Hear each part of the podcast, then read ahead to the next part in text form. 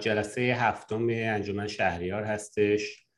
موضوع این جلسه در واقع سیاست های زیست پهلوی و نگاهی به سیاست های زیست محیطی جمهوری اسلامی هستش. سخنان جلسه دکتر سام خسروی فرد هستن. من قبل از اینکه میکروفون رو بدم به ایشون می‌خوام خیلی تشکر کنم از توجهی که به برنامه های اخیر انجمن شهریار کردید. دعوت می‌کنم که subscribe کنید. like بکنید کامنت بذارید و تشکر ویژه از دوستان مصدقی و دوستان چپگرا بابت توجه بسیار ویژه‌ای که به این یکی دو برنامه اخیر کردن. من دیدم که این توییت آخری که من زده بودم یه چیزی نزدیک بیش از 100 100 تا quote کرده بودین. نظرات بسیار خوبتون رو گذاشته بودین. شما واقعا انرژی می‌دید به ما. دعوت می‌کنم که این کار رو بیشتر بکنید. خیلی ممنون. سام عزیز میکروفون خدمت شما. بله خیلی ممنون از دعوتتون. خیلی ممنون از اینکه به محیط زیست هم توجه می‌کنین. به حال این روزا می‌دونیم که حال کشورمون خوب نیست به لحاظ به چندین دلیل و یکی از دلایلش البته محیط زیسته. و حتما خبر دارید که یکی از ابرچاله های ابرچالش های در واقع پیش روی ایران مسئله محیط زیسته. من همیشه وقتی که صحبت می‌کنم تو گروه های اگر صحبت کردم تلاش کردم که نظر فعالین سیاسی اندیشمندان این حوزه رو به مسئله محیط زیست جلب بکنم. برای اینکه دعوای پایان ناپذیر اهل سیاست فکر می‌کنم که یک حلقه مفقوده داره و اون حلقه مفقودش محیط زیسته. فراموش می‌کنن که ما فرصتی برای نجات ایران نداریم و سر مسائل دیگری با هم دارن به حال کلنجار میرن این کلمه درستش بخوام پیدا فکر می‌کنم فرصت برای ایرانمون برای نجات ایرانمون چندان زیاد نیست. حتما اطلاع دارید گزارش اخیر CNN راجع به مسئله بیابی بخصوص در خاورمیانه اصلا موضوع جدیدی نیست. سال 2000 رو فکر می‌کنم دوازده مقاله منتشر شد که آقای دکتر جی فامیلیاتی از دانشگاه کالیفرنیا مقاله رو منتشر کرد و هشدار داد راجع به خالی شدن آب در واقع آب زیرزمینی در حوزه دجله و فرات که بخش عمدهش صرف کشاورزی شده. اندازه بحرالمیت این حوزه آب زیرزمینی از دست داد به حال منظورم اینه که این موضوع موضوع جدیدی نیست ولی CNN به تازگی بهش اشاره کرده و جدیتر بهش اشاره کرده و این مسائل می‌تونه که یواش یواش ما رو کشورمون رو برای در واقع ایرانی ها بخش وسیعش رو غیر قابل زیست بکنه. تعارف هم نداره. با تکنولوژی و علم و ارز کنم که دانش امروز هم جلوی خیلی از گرفتاری ها نمیشه خیلی از گرفتاری ها رو درست کرد. یعنی تصور بعضی این است که با آب شیرین کن میشه ایران رو در واقع از تشنگی نجات داد از خشکیدگی نجات داد. اینا تصورات غلطیه. نگاه مهندسی به محیط زیست نگاه دقیق جامعه نیست. ممکنه ابزاری باشه که ما رو از بحران تا اندازه دور بکنه ولی نگاه و رویکرد اگر که رویکرد بوم شناسانه یا اکولوژیک نباشه ما وضعیت خوبی نخواهیم داشت. این از شرایط امروز ولی چرا امروز ایران به اینجا رسیده و در چلو دو سال چلو سه سال زمان شاید صرف شد تا به اینجا رسید؟ دلیلش اینه که به نظر من شرایطی ایجاد شد در گذشته اقدامات موثری انجام شد که من مقاله مفصلی نوشتم در فریدون. امیدوارم به زودی منتشر بشه درباره این قضیه. که اون نهادسازی که در گذشته انجام شد و تلاش هایی که در گذشته انجام شد از 1300 و شاید 34 به این سمت باعث شد که ما یک اندوخته ای داشته باشیم و این اندوخته رو خب به حال در چهار دهه گذشته مثل بذری که به جایی که بکاریمش نشستیم و اون بذر رو هم مصرف کردیم. طبیعت رو منابع طبیعی رو مصرف کردیم خوردیم و امروز به این بحران کنونی رسیدیم. به حال من خدمتتون هستم. اگر که فکر می‌کنید که باید سوالی بکنید یا نکته من اضافه کنم با کمال این سال 1334 که مطرح کردین در واقع می‌تونین یه توضیح بدین که اهمیتش چی هستش؟ بله ارز کنم که باید برگردیم به سابقه سازمان محیط زیست و ببینیم که چگونه ایجاد شد. در تصور عامه و تصور رایج این هستش که به حال شخصی به نام آقای اسکندر فیروز مؤسس این ماجرا بود که البته ایشون نقش چشمگیری داشت ولی همه ماجرایی نیست منوچهر ریاهی یک تاجر و شکارچی علاقمند به طبیعت بود که ارتباط نزدیکی داشت با شاپور عبدالرضا در واقع باجناق هم بودن و هر دو شکارچی و علاقمند به طبیعت.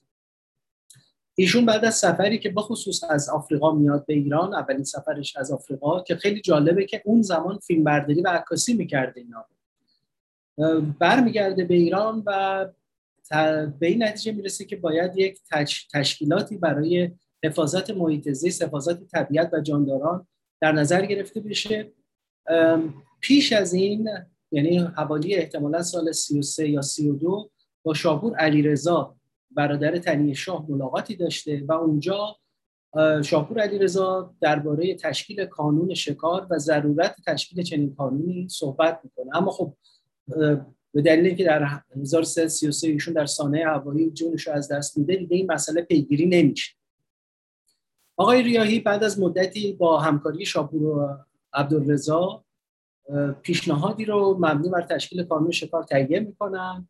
در خاطراتش نوشته که برادر کوچکتر نزد پادشاه رفته برای اینکه اجازه بگیره که چنین تشکیلاتی راه اندازی بشه. شاه کاملا موافقت کرده و گفته که همه جوره پشتیبان قضیه خواهد قانونی یا در واقع درفت یا پیشنویسی آماده میشه برای اینکه قانون شکار به شکل قانونی تصویب بشه. خیلی جالبه که نماینده های مجلس و بخصوص بر اساس خاطرات منوچه ریاهی نماینده مردم گیلان خیلی نسبت به قضیه واکنش نشون داده. گفته شما سرمایه داران می‌خواین مرغ هوا و ماهی دریا رو از مردم فقیر بگیرید و می‌خواید محیط زیست رو به نفع خودتون حفاظت کنید. این همه حرفی که امروز هم زده میشه. برای همینه که میگم حرفش یه مقدار جالبه. یعنی توجه به محیط زیست و حفاظت به محیط زیست تلقی میشه به اینکه قراره که از سفره مردمی که احیانا معیشتشون وابسته به طبیعت هست دریق بشه. در صورتی که خب این نیست واقعا. همونجوری که گفتم ما باید از طبیعت استفاده بکنیم. به نحوی که این استفاده پایدار باشه. بتونیم هر چقدر بر نمی... یعنی لایت و ناهی نیست منابع طبیعی.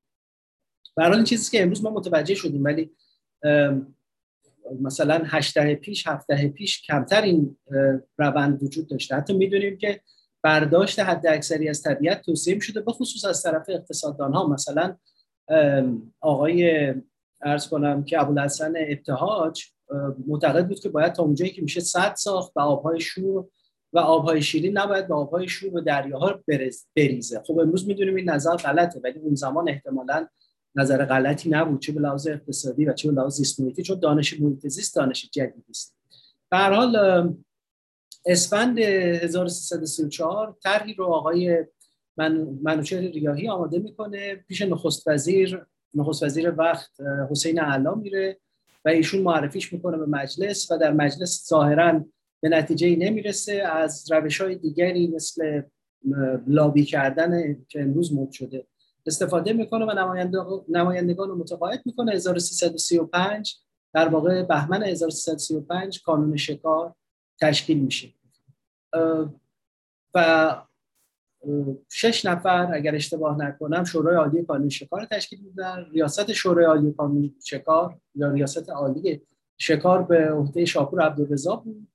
و دبیر کلم آقای منوچهر ریایی مدتی بعدم آقای فیروز به عنوان ارز کنم که عضو شورای عالی وارد قضیه میشه و قرار نقش عمده ای رو با آقای ریاهی داشته. مثلا همون زمان شروع می‌کنن مدتی بعد از تشکیل کانون در واقع شروع می‌کنن مجله شکار و طبیعت رو راه اندازی کردن به سردبیری ناصر گلسرخ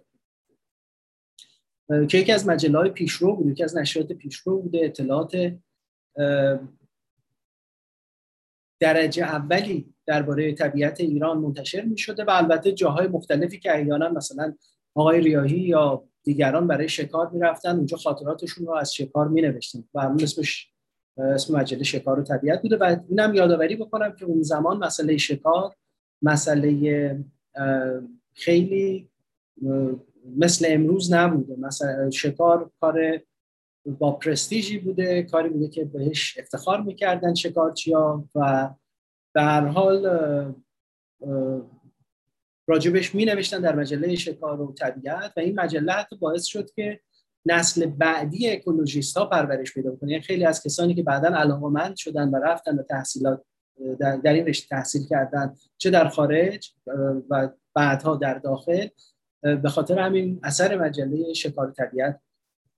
به حال این یک گذشته است از کانون شکار و می‌دونید که البته خوب انتقاد میشه به اینکه و بعدا کانون شکار یواش یواش تغییر می‌کنه. ده سال بعد تبدیل میشه به سازمان شکاربانی و نظارت بر سید که رئیسش میشه آقای مرحوم اسکندر فیروز رئیس سازمان شکاربانی و نظارت بر سید میشه که آقای ریاهی در خاطراتش بنویسه چون نمی‌خواستم شغل دولتی داشته باشم من دیگه قطع همکاری کردم. البته ظاهرا اختلافاتی هم با, با جناب سابقش یعنی شاپور عبدالرزا داشته که شاید اون هم یکی از دلایلی بود که از چنین تصمیمی در واقع چنین تصمیمی می‌گیره که با قانون شکار در با سازمان شکاربانی و نظارت بر دیگه همکاری نکنه.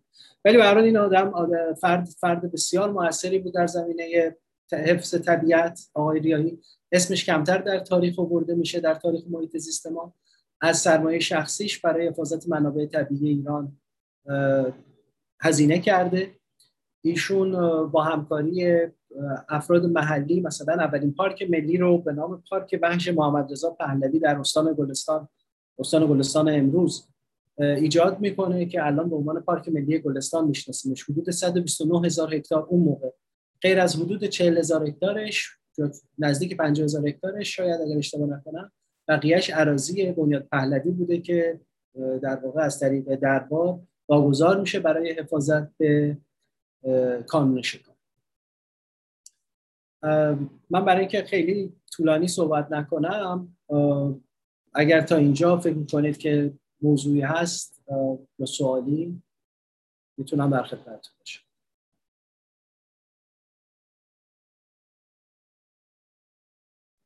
من, من یه سوال دارم. به نظر ممنون از این توضیحات بسیار خوب. با این جزئیات بسیار مفید و آگاهی بخش. به نظر میاد که مسئله کم آبی ایران چیز جدیدی نبوده. یه چیزی بوده که به حال شاید به درازای تمدن ایرانی تاریخ داره. این گفته مشهور داریوش که خدا خداوند ایران از دروغ و خوشسالی نگه داره. ولی به نظر میاد در انقلاب هفت این مسئله یه مقدار نادیده گرفته میشه. مثلا اینکه گفته میشن که چرا شاه ما رو وابسته کرده به کشور خارجی. حتی پیاز و هندوانه هم می‌خواد وارد بکنه. خب به نظر میاد پشت این واردات یه منطقی بوده با که ایران کشوری کم آبه و بهتره که محصولات که آب زیادی مصرف می‌کنن وارد بشه تا اینکه کشور کم آبی مثل ایران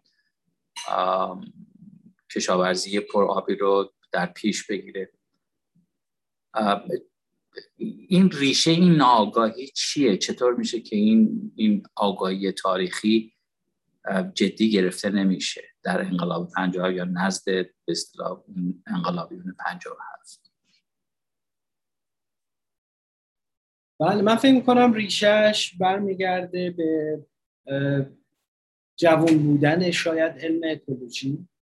و و نگاه به شدت سیاسی به مسئله محیط زیست و البته یه دلیل فرعی دیگه ای شاید بتونم براش عنوان بکنم. می‌دونید وقتی که انقلاب شد سازمان محیط رو می‌خواستن تعطیل کنن و تصورشون این بود که این سازمان در واقع یک سازمان درباری است و سازمانی است که ایجاد شده برای اینکه از نسل جانوران حفاظت کنه و شاه و دیگران و برادرش و درباریان بتونن راحت و آزادانه شکار بکنن.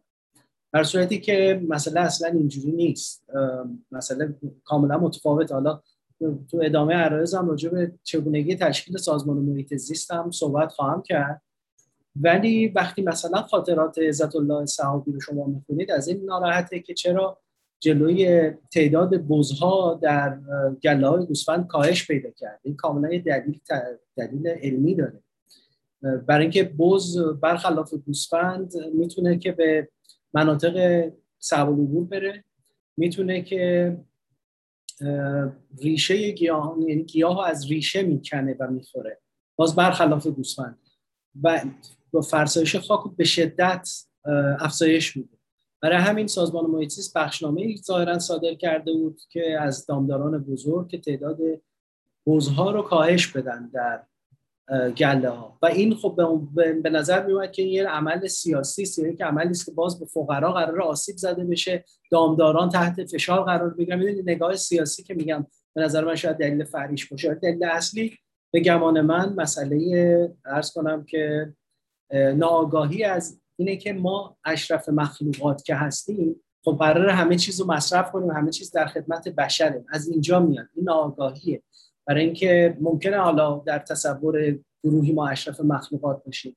ولی منابع طبیعی محدوده. ما نمی‌تونیم که از بذر بخوریم. باید بذر رو بکاریم و از میوه برداشت بکنیم.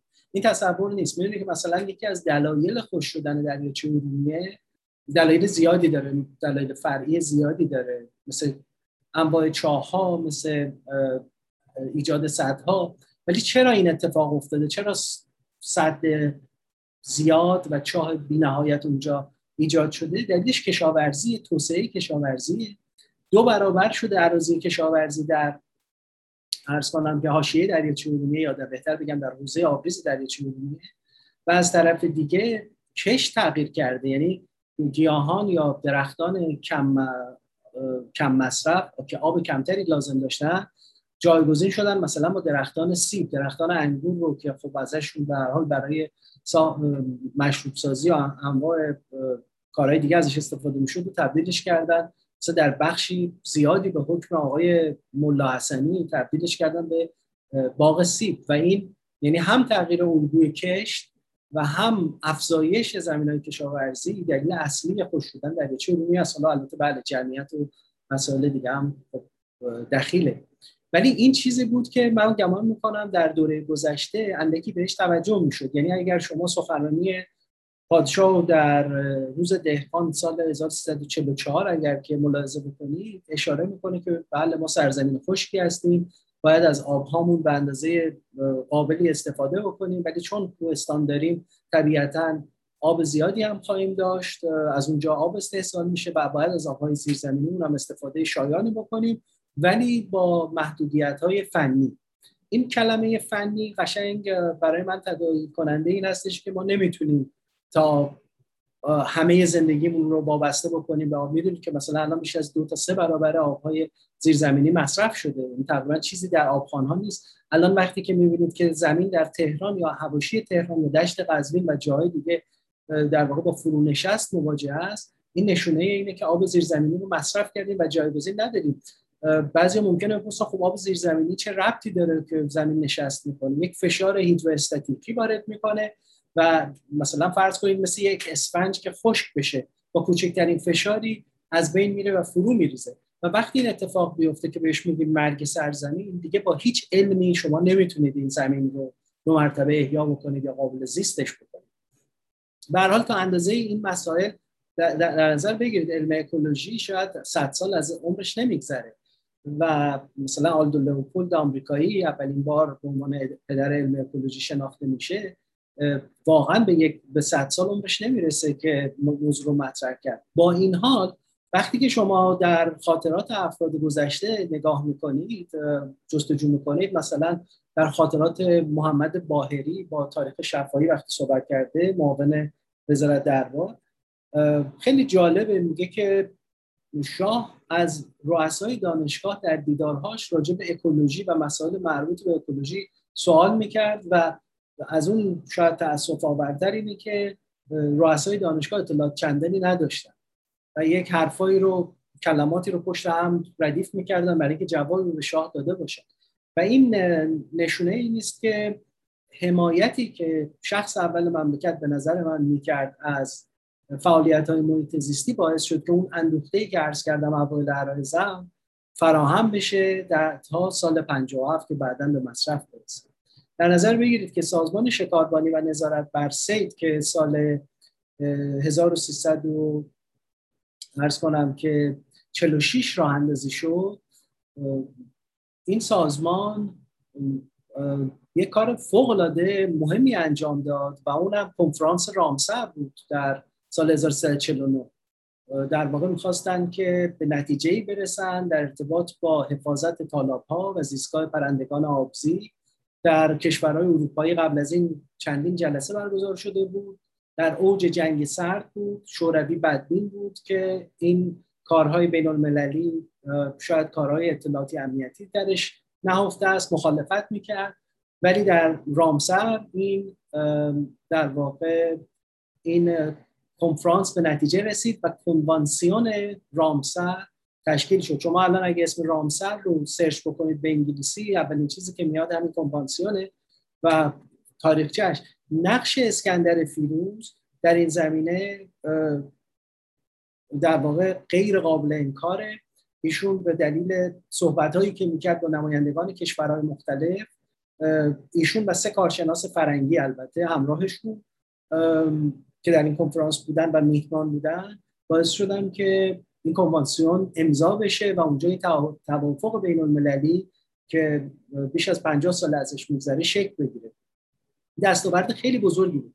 همونجا اگر پیام شاه رو به کنوانسیون رامسر بخونید پیامی داده که امروز هم اگر بخونیدش می‌بینید که درد امروز محیط ایران و جهان.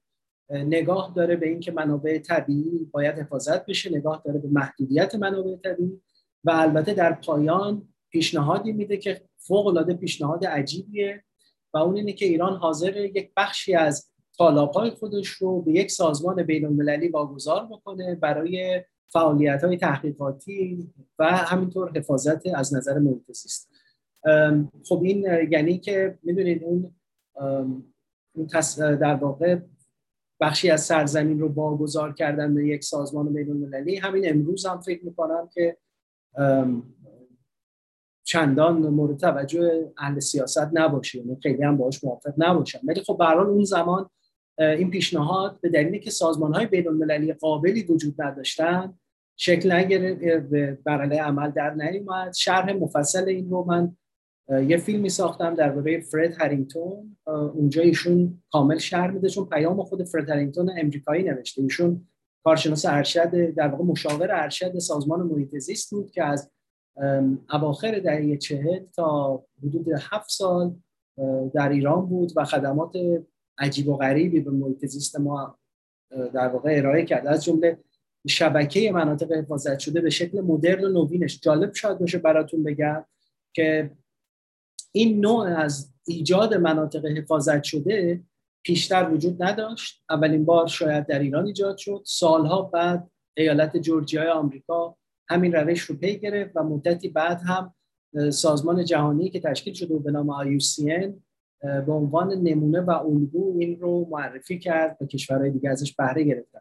منظورم از مناطق حفاظت شده چهار منطقه است که در واقع درجه بندی حفاظتی درش متفاوته به نام پارک های ملی مناطق حفاظت شده پناهگاه حیات وحش و آثار طبیعی. معادل اینها بعدا در کشورهای دیگه هم نه اینکه حفاظت نبودیم یه موقع اشتباه نشه. حفاظت می‌کردن کشورها ولی به این شیوه سیستماتیک و به این روشی که اول بار شاید می‌خوام بگم در ایران پایگذاری شده بود به این شکل منسجم مورد توجه نبود. به بعد از این کنوانسیون کنوانسیون رامسر که اشاره کردم زر می‌بینیم که سازمان محیط زیست تشکیل شده.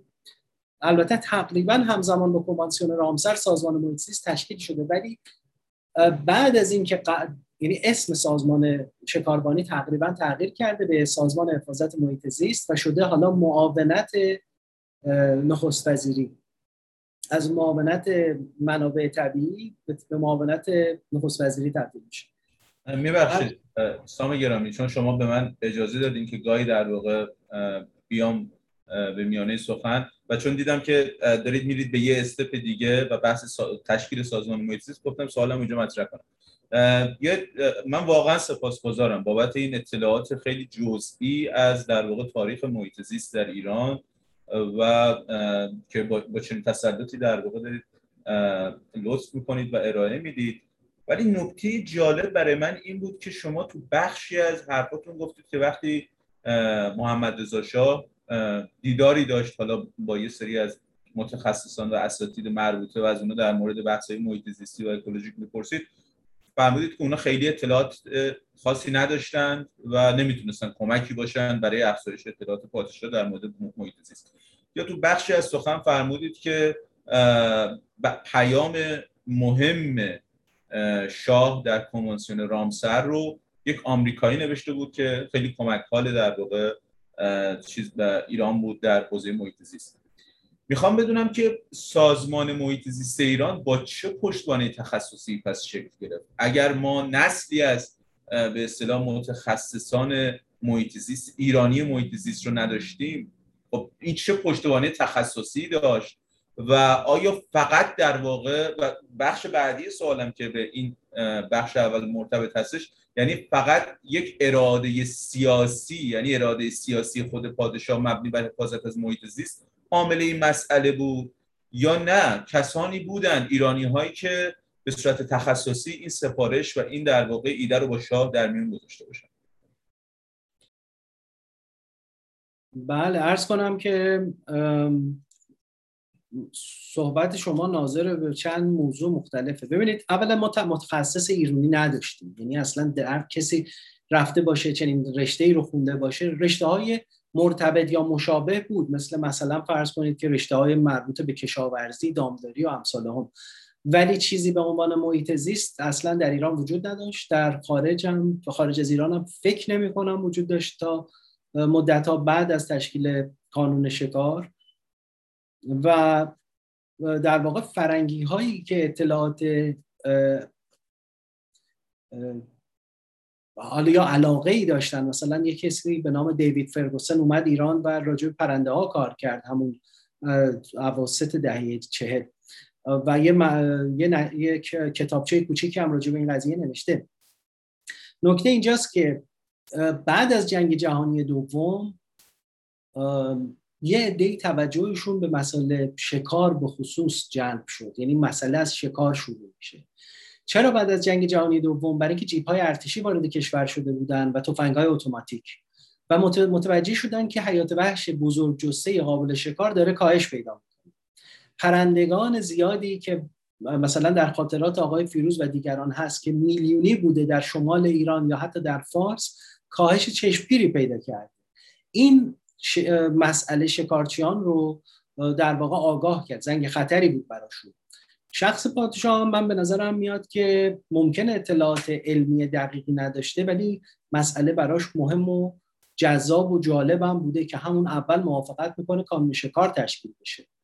و متوجه قضیه بوده احتمالا حدس می‌زنم مشاهداتی داشته یا احتمالا گزارش هایی داشته که حالا جلوتر بریم شاید به فرصت بشه بهشون اشاره بکنم مثل گزارشات ساباک و اینا درباره مسئله سدسازی در در سوریه عراق و ترکیه. این نوع گزارش ها و این نوع نگاه شاید دید ایشون رو باز کرده و حمایت همه جانبه ایشون رو جلب کرده. دست ایشون رو باز گذاشته. می‌دونید بعد از اینکه سازمان محیط زیست تشکیل میشه در 1350 و قانون حفاظت و بهسازی محیط زیست تصویب میشه در مجلس, مجلس شورای ملی اتفاقات خیلی عجیب و غریبی میفته از جمله اینکه مثلا فرض کنید که در سال 54 اگر اشتباه نکنم ارتش میاد در موته مانور نظامی می‌خواد برقرار کنه. موته یک زیستگاه زیستگاه آهوه. که حدود 15 سال پیش از این تاریخ شروع شده بوده به حفاظتش و تعداد آهو افزایش پیدا کرد در اون منطقه. ارتش می‌خواسته اونجا وارد عمل بشه برای مانور ولی با پیگیری آقای فیروز و در واقع پیگیری شاپور عبدالرضا مانور ارتش شاهنشاهی متوقف میشه. فقط به خاطر اینکه منطقه حفاظت شده بوده و به خاطر اینکه من گمان می‌کنم که پادشاه پشتیبان مسائل محیط زیست بوده. به حال این یه نکته است که کمتر بهش توجه میشه که ارتش شاهنشاهی مانورش کنسل میشه. کما اینکه با امروز اگه بخوایم مقایسه بکنید اصلا غیر قابل تصوره. یک محیطبان جلوی که رئیس اون منطقه بوده منطقه حفاظت شده جلوی تانکای ارتش دراز می‌کشه. اصلا این امروز فکر می‌کنه فیلم سینمایی اصلا امروز امکان نداره همچین کاری رو کسی بتونه مقابل سپاه یا مقابل ارتش بکنه در جمهوری اسلامی. چه پشتیبانی در واقع معنوی از اون محیطبان می‌شده که چنین کاری کرده این کسی بهش توجه نمی‌کنه. اون محیطبان با چه انگیزه میره جلو تانک دراز؟ البته کارش به هر حال تئاتری بوده و نمایشی یعنی کسی اهمیت نداده بهش و کار خودشونو کردن. ولی به هر حال اخلال ایجاد کرده و بلا فاصله تماس گرفته به رئیس سازمان محیط زیست. رئیس سازمان محیط زیست به نخست وزیری و دربار رو ستاد ارتش. و بعد این مانور ظرف کمتر از دو روز متوقف میشه. از یه فاجعه برای اون منطقه جلوگیری میشه. اینا مسائلی است که من فکر می‌کنم که خب به کمتر بهش توجه میشه. امیدوارم که جواب سوالتون داده باشه.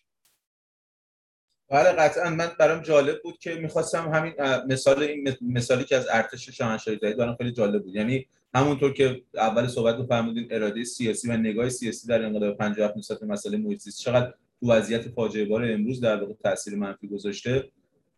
قبل انقلاب هم اساسا مسئله محیط زیست با یه اراده سیاسی آغاز شد و یک پشتوانه سیاسی داشت که فرمودین پشتوانه پادشاه بود که حتی ارتش رو هم وادار می‌کرد که در برابر مسئله محیط زیست عقب بکشه. خیلی ممنونم. حالا بحث در واقع تشکیل سازمان محیط زیست می‌کنم خواهش می‌کنم. ببینید مثلا برای اینکه حالا بگم باز یه نیروهای دیگری مانع کار بودن از نظر نیروهای سیاسی. ببینید مثلا وقتی که مرحوم دکتر اقبال نخست وزیر بود. کانون شکار اون موقع تشکیل میشه. یعنی نزج می‌گیره. به بعد از در سال 35 و آقای اقبال قرار قرار بود یه بخشی از این کانون شکار اینم توضیح بدم که درست یک سازمان دولتی ولی سازمان مستقل دولتیه توی متن قانونش اومده. یعنی یه بودجه از دولت می‌گیره ولی خارج از محیط دولت اداره میشه. تصمیمات خارج از محیط دولت باشه. رئیس شورای عالی کانون رو فرمان همایونی با فرمان همایونی تصویب می‌شد و شش نفر از اعضا که اعضای شورای عالی بودن هم به همین ترتیب. ولی اینکه کانون چه کار می‌خواد بکنه و چه کار نمی‌خواد بکنه کاملا خارج از قانون خارج از ارز کنم که دولت بود. و البته اینم در نظر بگیرید که بودجهش دولتی. منوچهر ریایی باز در خاطراتش میگه که رفته نزد دکتر اقبال نخست وزیر و درخواست کمک و ارز کنم بودجه کرده دکتر اقبال موافقت نکرده و بعد همین دکتر اقبال در سال باز 54 55 اگر اشتباه نکنم قرار بوده که اون موقع مدیر عامل شرکت ملی نفت شده و قرار بوده که شرکت ملی نفت در نزدیکی میانکاله که الان می‌دونید که الان 21 کمین آتش سوزیش هم تجربه کرده. امسال شاید هم گذشته باشه الان که صحبت می‌کنیم بیشتر شده باشه. در نزدیکی میانکاله که محل مهمی برای گذران زمستان گذرانی پرندگان مهاجره و یه زیستگاه بکری بوده یک زمانی که حالا نیست می‌خواستن نیروگاه و پالشگاه اونجا بسازن.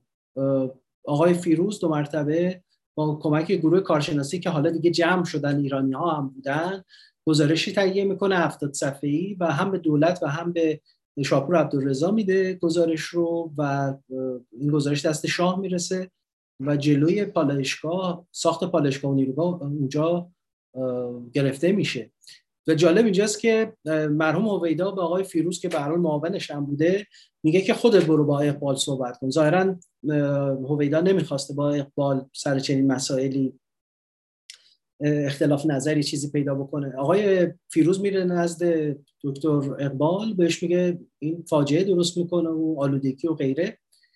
و دکتر اقبال میگه اینا آمریکایی بازی دست از آمریکایی بازی بردار. من نمی‌خوام که مثلا گوش نمی‌کنم.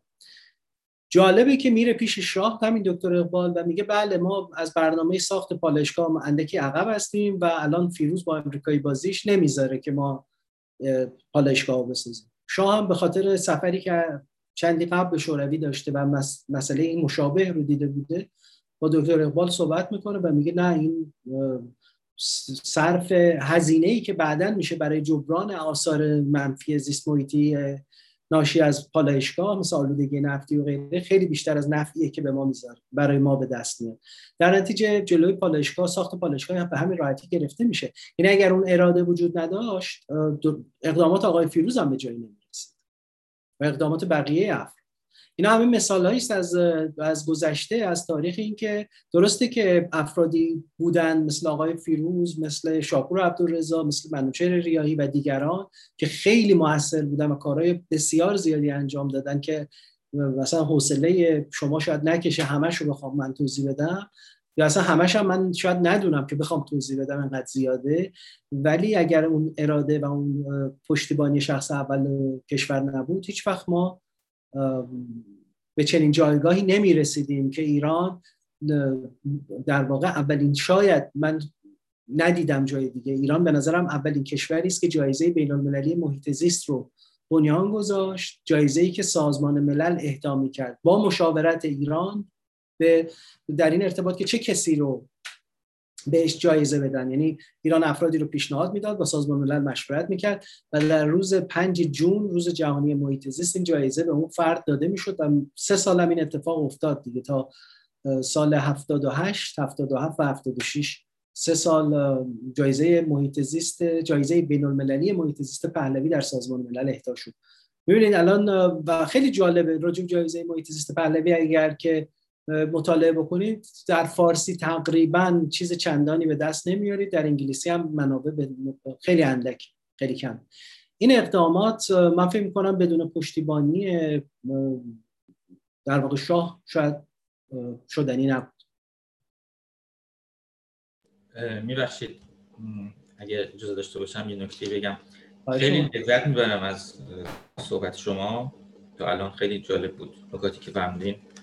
من باز یه خورده در ادامه این سوالی که امین کرد می‌خوام روی اون تاکید کنم. در بحبوه مجادله بر سر هجاب ابتدای انقلاب خانم هما ناطق یادم هستش که گفتن هجاب اجباری خیلی مهم نیست. مهم این هستش که ما همچنان گندم وارد می‌کنیم. البته ایشون بعدا شجاعانه و صادقانه خودشون رو نقد کردن و از این نظر واقعا چهره درخشانی هستن. اون به کنار پرانتزه ولی می‌خواستم از شما بپرسم درباره مقایسه سیاست کشاورزی دو تا حکومت و به خصوص مسئله گندم و خودکفایی گندم. من بارها شنیدم که این سیاست غلطی بوده در جمهوری اسلامی. شما تایید می‌کنین به نظر شما چگونه بوده و به طور کلی مدیریت منابع آب توی رژیم پهلوی به چگونه بوده, چگونه بوده و در جمهوری اسلامی چگونه است؟ بله، خیلی ممنون. ارز کنم که این یه توضیح بدم راجع به عربستان. چند سال پیش عربستان به این نتیجه رسید که برای خودکفایی در گندم داره منابع آب زیرزمینیش رو چون آب سطحی که به اون صورت نداره و آب زیرزمینی داره داره منابع آب زیرزمینیش رو کامل از دست میده. در یک طرح چهار ساله تولید گندم رو به طور کامل متوقف کرد. این نشونه بصیرت عربستانی ها بود به نظر من. تصور این که این موضوع خودکفایی به نظر من یک موضوع اقتصادی سیاسی از حوزه تخصصی من خارجه. و من گمان می‌کنم یک توهم توهم سیاسی و اقتصادی برای اینکه یک جایی شما امکان تولید ندارید. به زورم نمیشه این کار کرد. الان در خیلی از مناطق ایران در روی شیب زمین دیم راه اندازی کردن ایجاد کردن برای کشاورزی و با خصوص کشت گندم. و می‌دونید روی شیب کشاورزی کردن یعنی افزایش فرسایش خاک. افزایش فرسایش خاک یعنی از دست دادن خاک حاصلخیز یعنی نابودی اون منطقه. دیگه شما نمی‌تونید اونجا کشاورزی حتی بکنید. برای مدتی شاید ولی بعد نه. و با خصوص اگر که در سطحش در موازات با شیب شخم بزنن این افزایش این فرسایش شدت بیشتری هم به خودش می‌گیره. یعنی زودتر خاک حاصلخیز از دست میره. خاکی که هر یک سانتی متر مکعب شاید 600 تا 700 سال حداقل زمان لازم داره. برای برای ایجادش. این نگاه نگاه خودکفایی که همچنان هم ادامه داره نگاه کاملا غلطیه. من تخصصم کشاورزی نیست اقتصاد نیست ولی می‌دونم نگاه کاملا غلطیه. همونجور که عربستان به این نتیجه رسید و متوقف کرد شاید یه روزی دولت مردان جمهوری اسلامی هم به این نتیجه برسن که با نگاه ایدئولوژیک نمیشه مدیریت سرزمین رو ادامه داد. طبیعت می‌دونید شما وقتی که طبیعت رو مصرف می‌کنید به طبیعت فشار میارید یک نیروی انگار یک نیروی سینرژیکی ایجاد میشه و چند برابر بدتر به شما پاسخ میده و پاسخش هم حتما مثبت نیست. یعنی پاسخ کامل. نمونهش همین فرونشست ها و فروچاله است که در اطراف شهرها مثل تهران مثلا می‌بینید یا حتی در همدان در فارس در خیلی نقاط شما می‌بینید و این مسئله اصلا مسئله کوچیکی نیست. ولی خب متاسفانه از کنارش خیلی راحت رد میشید. یا مثلا همین بحث آتش سوزی ها که می‌بینید الان در هنوز ادامه داره در جنگل های زاگرس. این پاسخ طبیعت به اون خشکسالی ها و خشکیدگی ها و مصرف و از دست دادن رطوبت خاک و از دست رفتن رطوبت به طور کلی و خوش کردن رودخونه ها انتقال آب سدسازی و غیره و غیره. نگاهی که در گذشته بود می‌دونید دوازده درصد ایران بیشتر قابلیت کشاورزی نداره. به زور هم نمیشه این قابلیت افزایش داد. متاسفانه نگاه مهندسی که عرض کردم قالب همچنان نگاهی است که شاید هفتاد سال پیش در ایران می‌تونست درست باشه نه با علم امروز. اون نگاه باعث شد که اون دوازده درصد زمین کشاورزی اندکی بیشتر بشه چند درصدی بیشتر بشه و همین چند درصد بیشتر یعنی فشار مضاعف بردن به به طبیعت. در گذشته اینجوری خب نبود. هم جمعیت کم بود هم توهم ارز کنم که خودکفایی به اون مفهوم امروزیش وجود نداشت. و به اضافه اینکه تصور غالب به خصوص بین افراد متخصص مطلع و نه افراد متخصص سیاسی با نگرش سیاسی.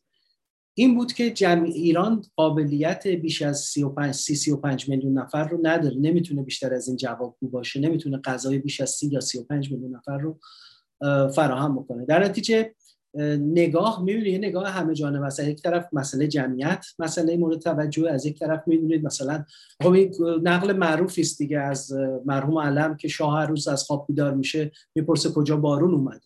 و نشون میده که مسئله بیابی مسئله یا خشکی ایران مسئله خیلی جدی بوده. یعنی یک نگرانی جدی بوده. خب هممون می‌دونیم ایران کم آب میزان بارندگی درش کم اینا رو همه می‌دونن تو کتاب ها همه جا نوشتن همه هم میگن. ولی براش اقدام جدی می‌شده تصور تصور محدود بودن منابع طبیعی تصور واقعی بوده که اون موقع می‌خوام بگم که وجود داشته میبخشید. من من می‌تونم یه سوال بپرسم.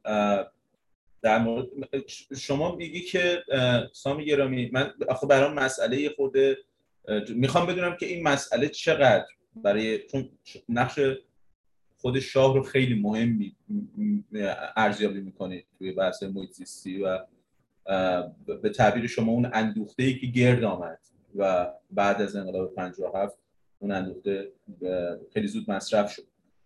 من یادم چند سال پیش با شما یه مصاحبه ای داشتم. افتخار اینو داشتم که با شما گفتگویی کنم. و شما اونجا یک به ذکر یک خاطره پرداختید. البته ذکر در واقع نقل تاریخی پرداختید که انگار ولیعهد عربستان قرار بود بیاد ایران برای شکار. و به اصطلاح تا جایی که یادم میاد گفته بودید که اساسا اجازه ندادن و گفتم باید بره مجوز بگیره. و ولیعهد عربستان فکر می‌کرد اجازه خود شاه رو داشته باشه کفایت می‌کنه ولی گفتن نه باید بره مجوز بگیره و حالا انگار نشد خب به می‌خوام بگم که فردی در قامت و جایگاه ولیعهد عربستان ولیعهد یک کشور مهم در واقع منطقه. خب این یعنی واقعا مسئله محیط زیست انقدر در واقع برای شاعران مهم بوده که روابط خارجی یعنی سیاست خارجی بحث ارتش یعنی اینا همه دستمایه قرار گرفت. یعنی اگه ما بخوایم یه جمع بندی کنیم می‌تونیم بگیم که در واقع محیط زیست اولویت اول پادشاه بوده. حتی نسبت به مسائل نظامی مثل ارتش که مثال زدید یا روابط با کشورهای منطقه مثلا با ولیعهد عربستان. اگه تو نقل اون در واقع رخداد هم اشتباهی داشتم لطف کنید تصحیح کنید. بله نه اون درسته اون در واقع تو خاطرات مرحوم علم اومده موضوع و ارز کنم که شاه عصبانی میشه و میگه که بره از سازمان محیط مجوز بگیره. خود منم بخوام برم میرم مجوز می‌گیرم و درست هست توی خاطرات اسکندر فیروز اومده که شاه دعوت میشه. برای اینکه به حال نتیجه کارشون رو به شخص اول مملکت نشون بدن دعوت می‌کنن شاه رو به شکار و براش پروانه شکار صادر می‌کنن. در همون جنگل گلستان که مرال یا گوز شکار کنه. و خب این قضیه باید از کانال مرحوم ابوالفتح آتابای هم میگذشته. پدر همین آقای کامبیز آتابای که الان هنوزم در دسترس هستن. و خب از اون کانال نگذشته. یه مقداری موجب دلگیری هم شاید شده باشه. ولی شاه میره در استان گلستان و میره در همون پارک ملی گلستان که اون زمان پارک ملی محمد رضا شاه بوده. و از چادرش که میاد بیرون بلند میگه که مجوز من کجاست؟ مجوز شکار. و مجوز رو می‌گیره که بقیه ای که اونجا بودن از محیط و غیر متوجه بشن که شاه هم حتی برای شکار میره مجوز می‌گیره. میشه جنبندی که شما بهش رسیدید و میشه خب به اونجوری هم نگاه کرد به مسئله که موضوع محیط زیست براش انقدر مهم بوده که در روابط خارجیش یا حتی در ارتباط با ارتش یا حتی شرکت ملی نفت رو به هر حال جلوشون میسته و میگه که باید از طریق خودش از طریق قانونی اقدام کنیم به خاطر شاید یکی از دلایلی که حالا اینجوری بذاریم بگم. آقای فیروز در خاطراتش باز می که یه شخصی اومد جلوش به خصوص بعد از این مسئله شرکت ملی نفت و میانکاله بهش میگه تو الان قدرتمندترین مرد ایرانی بعد از شما. چون تونستی جلوی دکتر اقبال بیستی. متوجه هستین؟ یعنی موضوع از در صورتی که مرحوم فیروز داشته کار خودشون می‌کرده اصلا نمی‌خواسته جلوی کسی بیسته. می‌دونی؟ یعنی تعبیر بر یک مسائل دیگری می‌شده. ولی خب به حال این موضوع بوده. باز نقل از اسکندر فیروز بکنم ایشون صحبت همین مسئله اهمیت ارز کنم که اثر بز بر طبیعت رو برای شخص پادشاه توضیح داده که چنین وضعیتی ایجاد میشه و بز می‌تونه که باعث فرسایش خاک بشه درختان و گیاهان و اینا رو نابود بکنه. شاه با هلیکوپتر داشته از تهران می‌رفته رامسر به سازمان محیط زیست بیسیم می‌زنه که فیروز تو که میگی بز باعث نابودی میشه من الان گله های زیادی رو زیر پام می‌بینم و می‌بینم که تعداد بزها زیاده.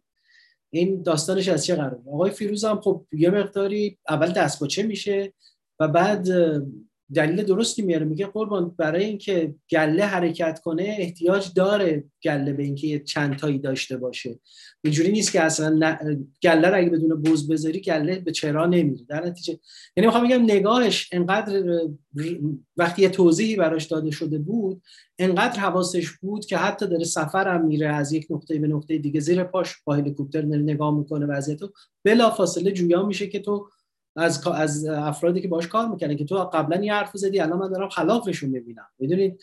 این نشونه اهمیتش یعنی، یعنی، توجهش به اهمیت موضوع به حال من فکر می‌کنم که اگر نبود نگاه شخص اول کشور نگاه محیط زیستیش یا علاقمندیش به محیط زیست نبود من فکر می‌کنم که ما هیچ موفقیتی چه در عرصه جهانی و چه در عرصه ملی به دست نمی آوردیم و پشتیبانی ایشون بود. البته این معنی به این معنی نیست که اشتباه نشده در دوره گذشته. ببینید مثلا صد ارز کنم لار یکی از اشتباهاتی است که در دوره گذشته انجام شده. صد لار آب به اصطلاح آب دزدی داره در جای نامناسب ایجاد شده.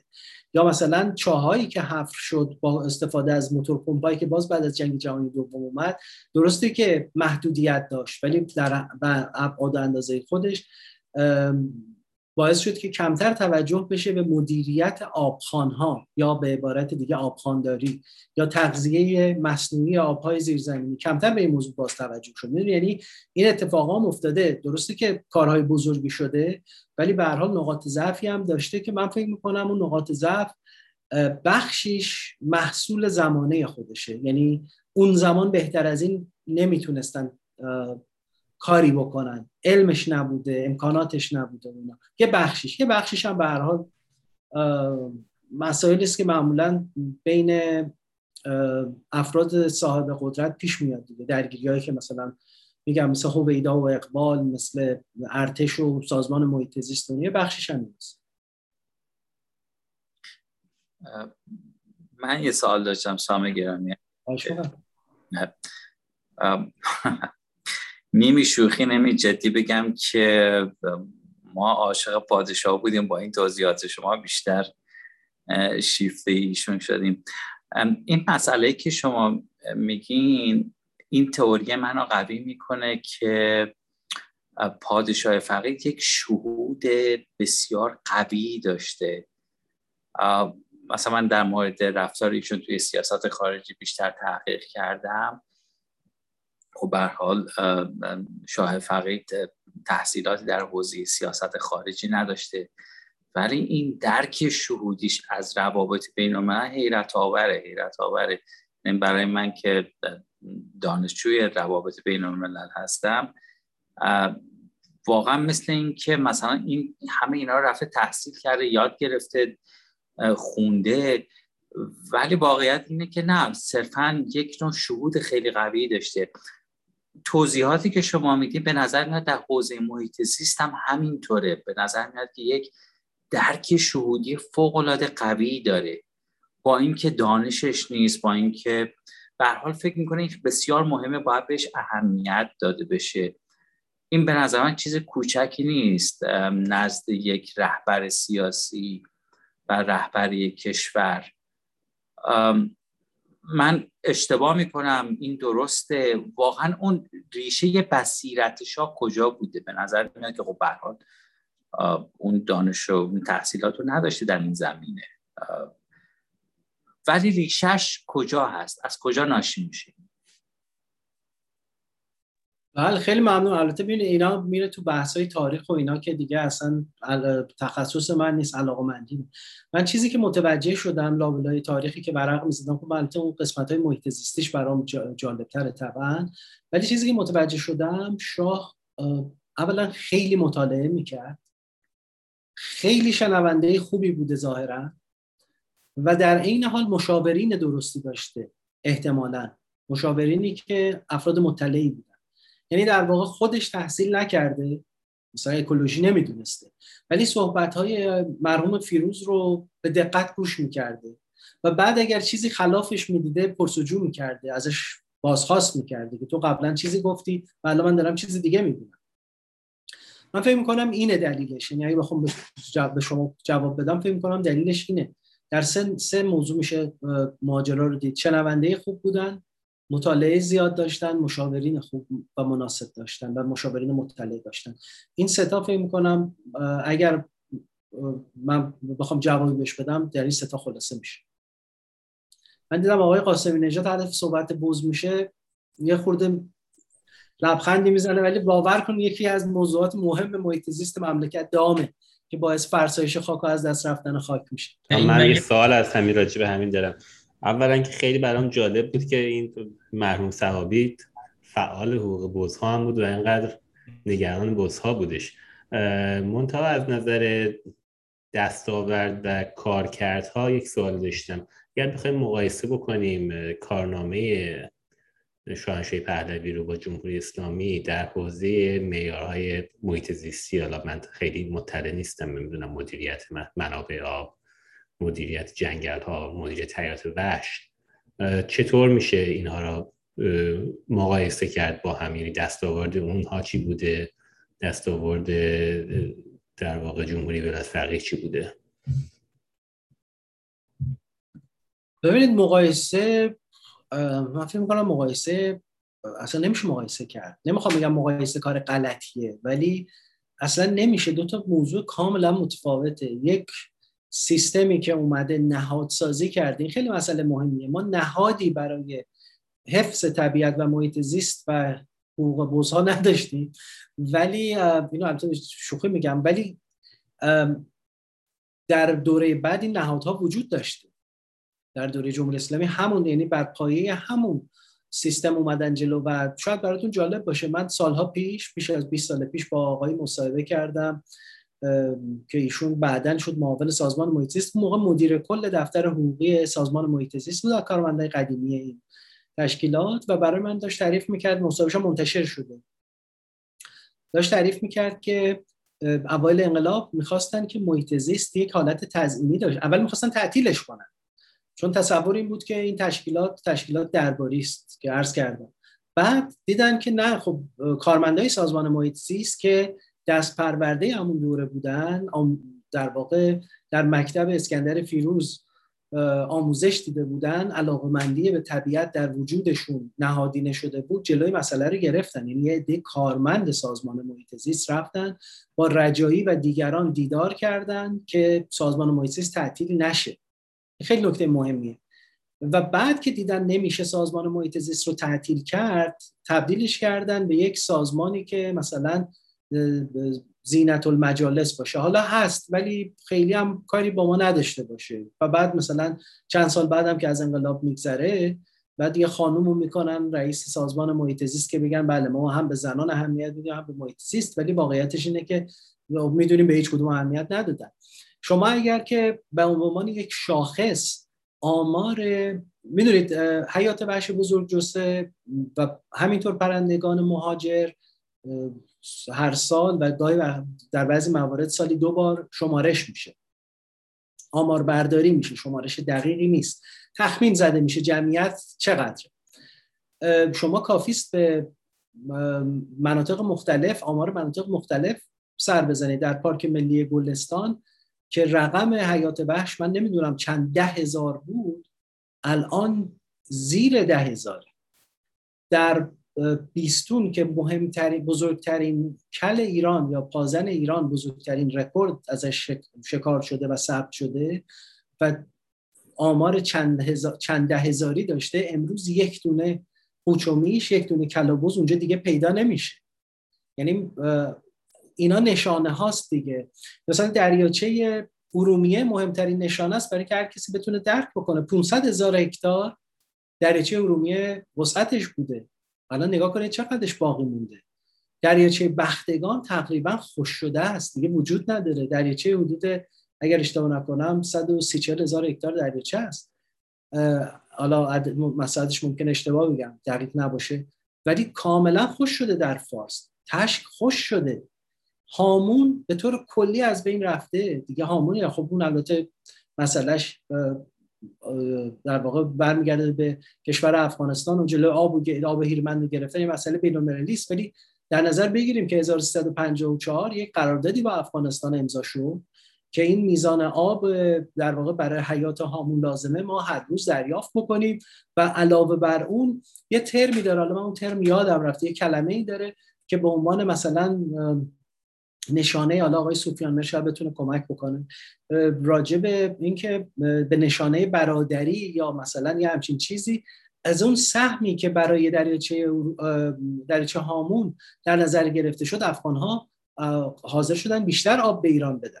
خب حالا نگاه کنه ببینید وضعیت هامون به چه شکله. حالا البته با اومدن طالبان احتمالا وضعیت یه خورده بهتر میشه چون روابط خوبی با جمهوری اسلامی داره. بقیه مناطق هم همینطوره. شما میزان جنگل های شمال ایران فراموش نکنید که به چه وضعیتی کاهش پیدا کرد. ویلاسازی الان داره بیداد می‌کنه. شما دقت بکنید در همون تهران خب ما یه مناطقی داشتیم حاشیه شهرهای بزرگ به خصوص تهران بهش می‌گفتن مناطق ممنوع مناطق 25 ساله. یعنی قرار بود تا 25 سال اونجا در واقع توسعه پیدا نکنه. ممکنه زمین بازی گرون شدن زمین و اینا رو منجر می شده که شده بوده لابد. اینا رو اقتصاددانا بهتر می‌تونن توضیح بدن. ولی این محدودیت برای طبیعت مفید بوده. یا مثلا مناطق بالای 1800 متر ساخت و ساز درش ممنوع بوده. شما الان نگاه کنید تمام کوههای تهران درش ساخت و ساز شده. یکی از دلایلش البته مثلا مسئله زلزله است. یکی از دلایلش حتما مسئله گسترش بیرویه شهر رشد بیرویه شهره ولی الان اصلا همچین ملاحظاتی واقعا وجود نداره. و به نظرم مقایسه دوره پیش با امروز جز مقایسه کاملی مقایسه درستی نمی‌تونه باشه. ما انگار یک سیستم سازنده رو می‌خوایم با یک سیستم مخرب با هم مقایسه کنیم. نتیجه من, یه... من یه نکته هم اضافه بکنم.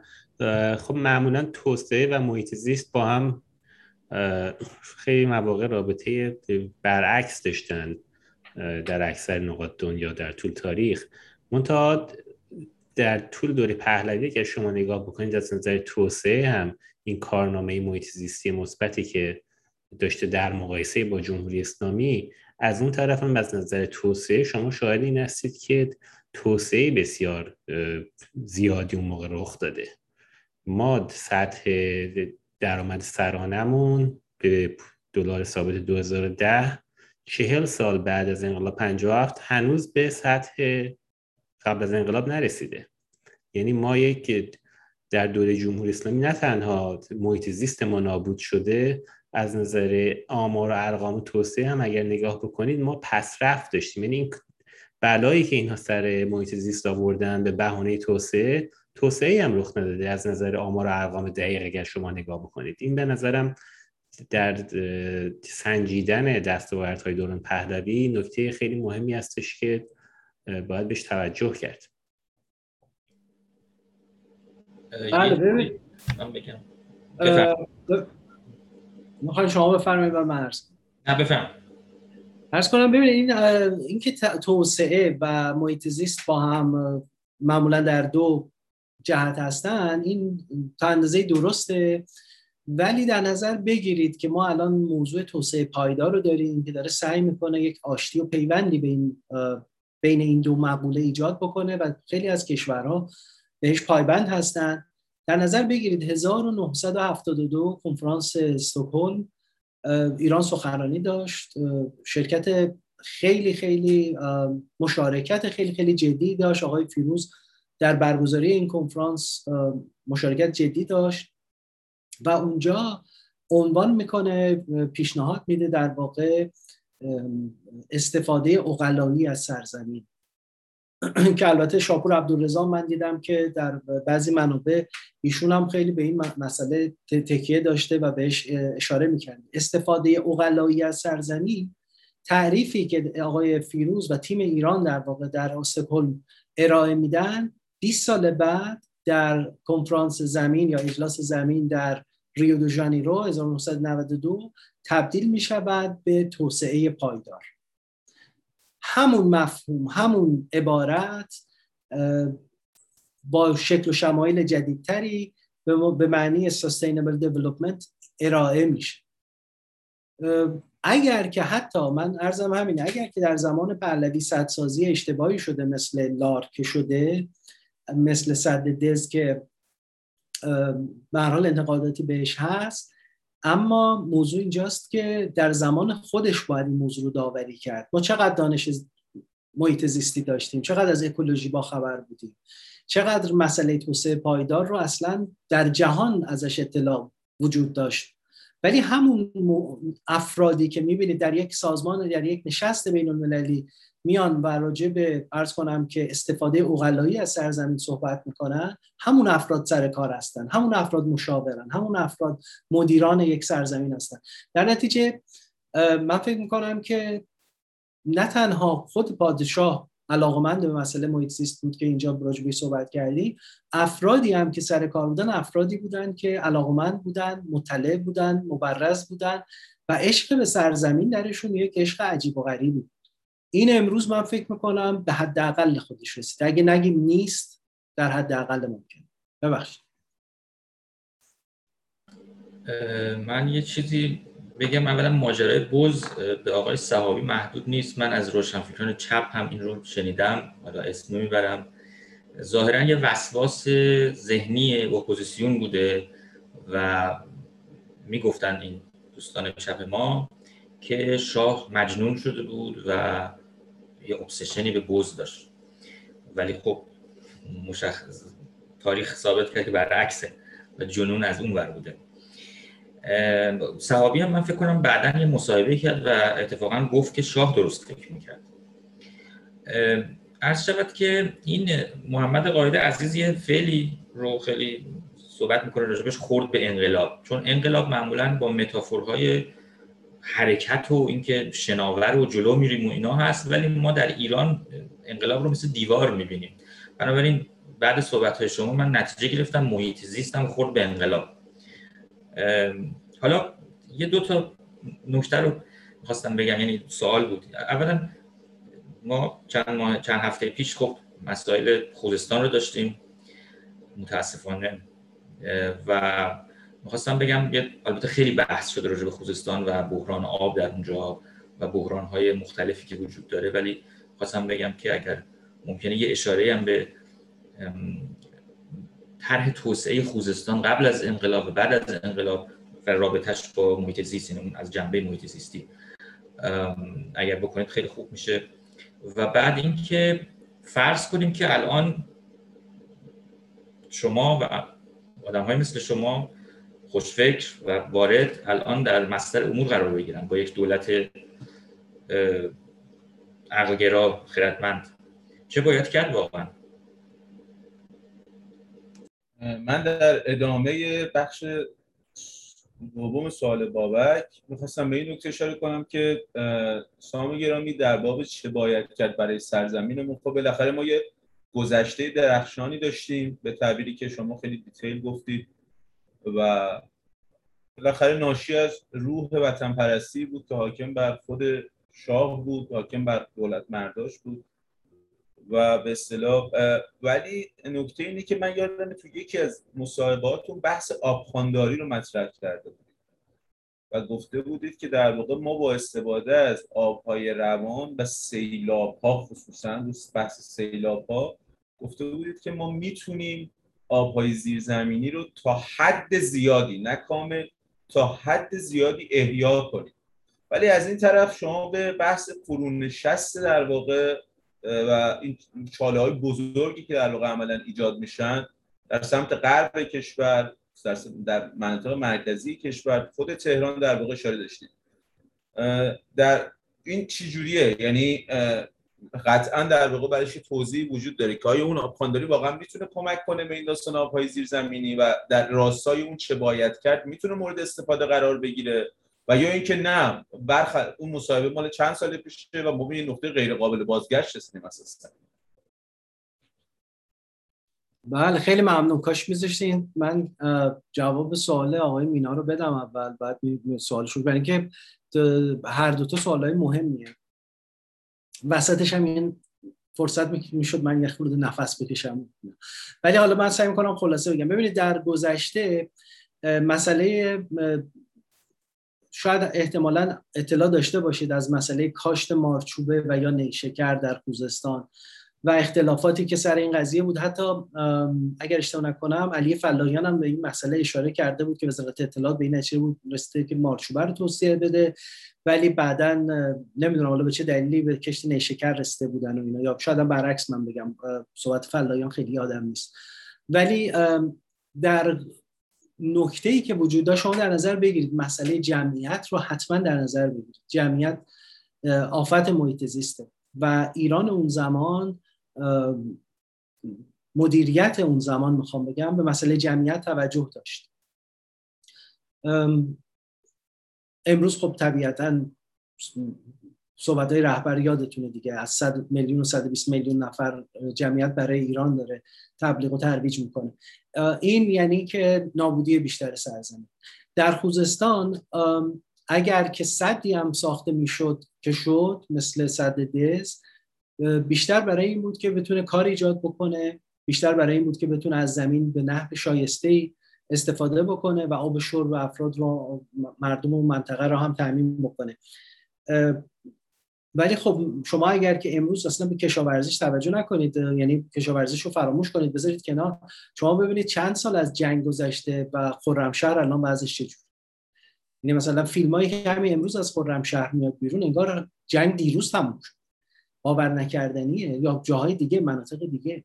و ما مثلا فرض کنید که اونجا در گذشته در همون دوره پیش در نزدیکی آبادان ما یک طالابی داریم به نام طالاب شادگان الان طالاب شادگان مملو از آلودگی هاست. تقریبا رو به احتضاره. شما کارون رو در نظر بگیرید که چه وضعی داشت و امروز چه وضعی. من یه مصاحبه دیدم با مرحوم عبدالبهاب شهیدی خواننده. میگه که مصاحبه شونده ازش سوال می‌کنه موسیقی امروز رو چجوری می‌بینی در داخل و خارج کشور؟ میگه موسیقی مثل یه رودخانه است. شما تا حالا دیدین کارون خوش بشه؟ بله ما دیدیم. ده بار حداقل در سالهای گذشته. و یعنی تصور اون آدمی نبود که کارون هیچ وقت خوش شما باید لب کارون رفته باشید کنار کارون رفته باشید عظمت کارون رو دیده باشید و وقتی که خوش میشه امروز خوش شده امروز مثلا باور نکردنیه. شما خیلی باید هنر به خرج بدید و خیلی باید تلاش کنید که به همچین درجه از نابودی برسید. یعنی اصلا عجیبه. وقتی که مرحوم بختیار میگه اینها اومدن که مملکت رو به نابودی بکشونن و میکشونن اینجا خودشو نشون میده. من حالا نمی‌خوام بحث سیاسی واقعا بکنم. می‌خوام بگم که این کسایی شاید درایت اینو داشتن از قبل می‌دیدن وضعیت از چه قراره. یعنی اصلا نمیشه مقایسه هیچ مقایسه ای نمیشه کرد وضعیت امروز خوزستان رو با گذشتهش درباره مسئله دیگری که گفتین که من البته سوالا زیاد شد فراموش کردم مسئله دوم صحبت آقای مینا رو. از کردم در ادامه حرف عجزام همین رو گفته چه باید کرد الان؟ اگر کسانی مثل شما فرض کنیم که دولت بله. مندی در سر کار باشه باید چه کرد؟ اول از لطف شما تشکر کنم. شما خیلی محبت دارین. ولی فکر می‌کنم که ما در خیلی از مناطق به نقطه بی بازگشت رسیدیم که تو ادبیات سیاسی خب خیلی شناخته شده است نقطه بی بازگشت در طبیعت هم همینه. ما یک سری tipping point داریم که از اون اگر رد بشیم دیگه هیچ کارش نمیشه. یعنی با عرض کردم مثل همون فروچاله ها اونا نقاط بی بازگشت دیگه کارش نمیشه. فکر می‌کنم که باید یک اقتدار جدی برای حفظ طبیعت باشه.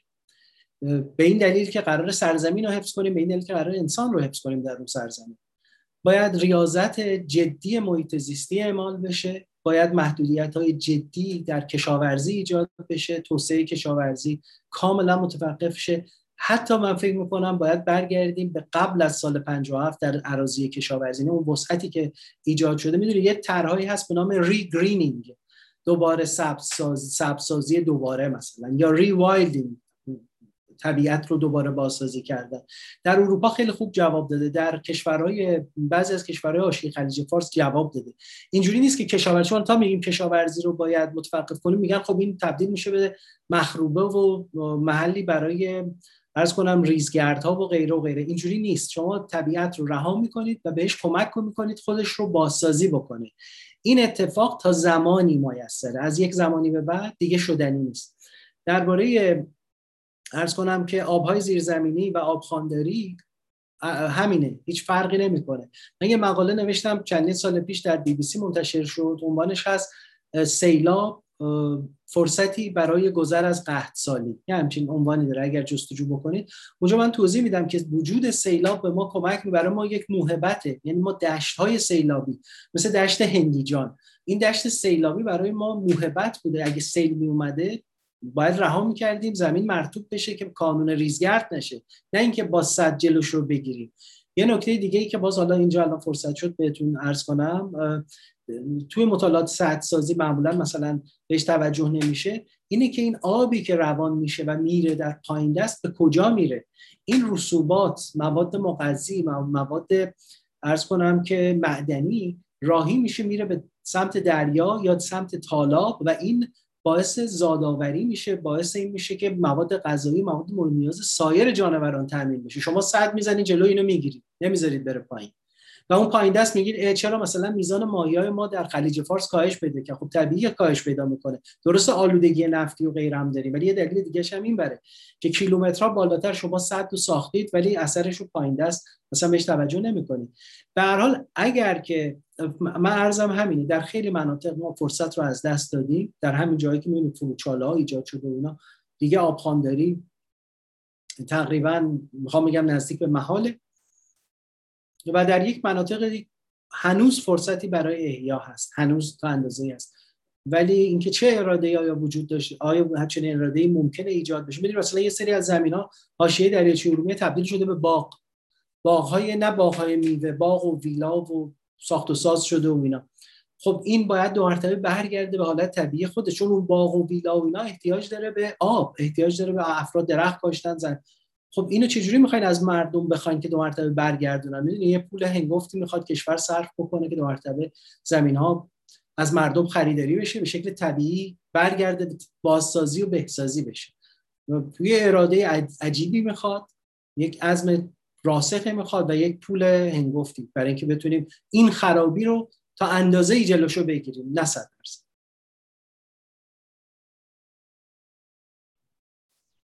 خب خیلی ممنون.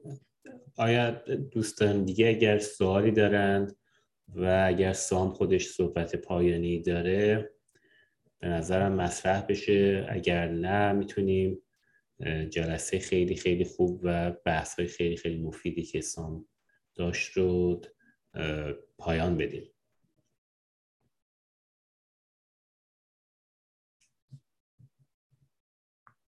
خب ظاهرا دوستان سوال ندارن. من فقط اینجا یک بار دیگه می‌خوام عرض کنم همون صحبت اولی تکرار کنم که زمان برای نجات سرزمین بسیار بسیار محدوده. فرصت برای نجات طبیعت ایران و منابع طبیعی ایران نداریم. موضوع اشاره من اصلا موضوع سیاسی نیست موضوع کاملا فنیه. و وقتی که محیط زیست ایران و طبیعت ایران منابع آب ایران از بین بره ایران قابل سکونت نخواهد بود. نگاه بکنید به کشورهای مشابه نگاه بکنید به سابقه دریاچه آرال نگاه بکنید به سومالی نگاه بکنید به وضعیتی که امروز در رود نیل در جریانه و مصر چالشی که باهاش مواجهه. و در نظر بگیرید که حدود 60 سال پیش در ساواک نامه ای نوشته میشه به ریاست ساواک یعنی یک نفر از خوزستان کارمند ساواک نامه می نویسه به معاونت ساواک.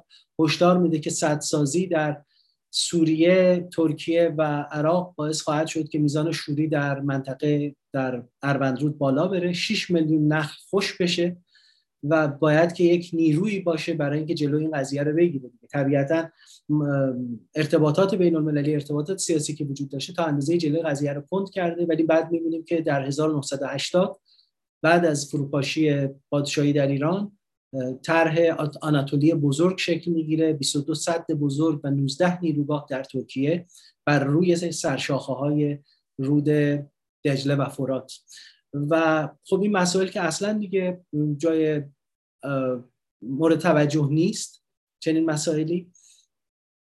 در نظر بگیریم که در همین کشوری که الان هست در واقع همگی ازش اومدیم و بهش عشق داریم فرصت محدوده و نه تنها در داخل بلکه فشارهایی هم از خارج به منابع طبیعی داره وارد میشه و امکان احیا یا بهسازی روز به روز داره به شکل تصاعدی کاهش پیدا می‌کنه. اگر فکری امروز نکنیم فردا حتما خیلی دیر. خیلی ممنون. به قول سام کیان ایران در خطر است باید کاری کرد.